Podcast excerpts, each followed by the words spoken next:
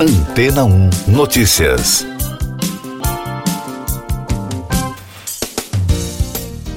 Bom dia! O Conselho de Supervisores da cidade de São Francisco, nos Estados Unidos, aprovou o uso de robôs letais em operações da polícia. A medida permite que os agentes utilizem o equipamento carregado de explosivos em circunstâncias extremas. O porta-voz da polícia local explicou à rede BBC que os robôs podem potencialmente ser equipados com cargas explosivas para romper estruturas fortificadas contendo pessoas violentas, armadas ou perigosas.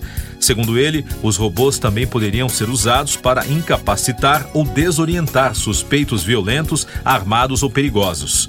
Por outro lado, Catherine Connolly, do grupo ativista Stop Killer Robots, considera que a decisão representa um terreno escorregadio e pode distanciar os humanos das mortes, enquanto outros grupos opositores afirmam que a nova geração de robôs pode levar a uma maior militarização da força policial. Já os defensores da medida dizem que ela só seria usada em situações extremas. O Conselho também determinou que apenas um número limitado de oficiais de alto padrão poderia autorizar o uso. Este tipo de robô letal já está em uso em outras partes dos Estados Unidos desde 2016. Mais destaques das agências internacionais no podcast Antena 1 Notícias. Autoridades iranianas anunciaram no sábado o fim da atuação da polícia moral. A decisão ocorre quase três meses após o início da onda de manifestações que abalou o Irã em protesto contra a morte da jovem curda Masa Amini em setembro. O procurador-geral do país, Ustaz Lizam Mohammad Jafar Muntazari, disse que as mesmas pessoas que criaram a polícia da moralidade a desmantelaram. Uma tempestade que atingiu Joanesburgo, na África do Sul, deixou 14 mortos. De acordo com os serviços de emergências locais, o rápido aumento das águas fez o rio transbordar e as vítimas foram levadas pela correnteza. O grupo de pessoas participava de rituais religiosos quando caiu uma tempestade, segundo os relatos. O vulcão Semeru, localizado na ilha de Java, na Indonésia, entrou em erupção no início do domingo, expelindo cinzas a um quilômetro e meio no ar. Os moradores foram orientados para ficarem longe da área de erupção.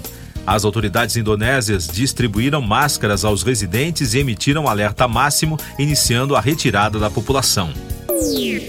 A Rússia disse que não aceitará um teto de preço para o petróleo e está analisando como responder a um acordo do grupo G7, dos países mais ricos do mundo, que visa limitar recursos para a guerra na Ucrânia. O porta-voz do Kremlin, Dmitry Peskov, disse que Moscou faz preparativos para o anúncio do próprio teto de preços, informou a agência de notícias estatal russa TASS. A China afrouxou mais restrições contra a Covid-19. No sábado, moradores de Pequim comemoraram a retirada das ruas de cabines de testes, enquanto as autoridades da cidade de Shenzhen disseram que não exigiriam mais resultados de testes para pessoas se locomoverem para trabalhar. Além disso, algumas cidades estão adotando novas medidas para aliviar exigências de testes e regras de quarentena. Eu sou João Carlos Santana e você está ouvindo o podcast Antena 1 Notícias, agora com os destaques das rádios pelo mundo, começando com duas informações da Fox News Digital. A esposa de Alec Baldwin, Hilária, falou sobre como ela e o marido estão lidando com as consequências do tiroteio fatal no set de filmagem de Rust em outubro do ano passado. A instrutora de yoga, de 38 anos, admitiu que eles estão lutando mais de um ano após o trágico acidente que matou a diretora de fotografia, Alina Hutchins. Hilária afirmou que ninguém está lidando bem com a situação.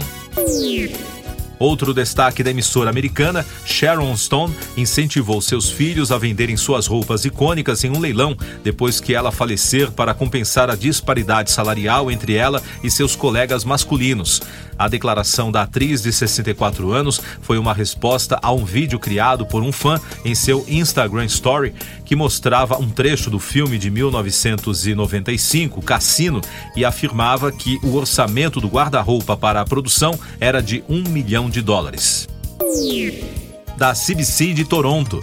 A rede canadense destaca o sucesso e o poder influenciador para a indústria musical do Spotify Rapid, a campanha da plataforma que permite que os usuários visualizem e compartilhem nas redes sociais os dados sobre sua atividade no aplicativo ao longo do ano. Segundo o jornalista Jackson Weaver, a campanha de marketing cresceu ao ponto de outras plataformas imitarem o formato como o YouTube e o Apple Music. E da rede BBC de Londres, Sir Elton John será a atração principal do festival de Glastonbury no próximo verão. Ele disse que a apresentação será a última data de sua turnê de despedida no Reino Unido. O cantor está escalado para se apresentar no palco Pirâmide no domingo 25 de junho. Ele prometeu uma despedida espetacular. O show acontecerá mais de cinco anos após o músico anunciar a turnê Farewell Yellow Brick Road. Siga nossos podcasts em antena1.com.br. Este foi o resumo das notícias que foram ao ar hoje na Antena 1.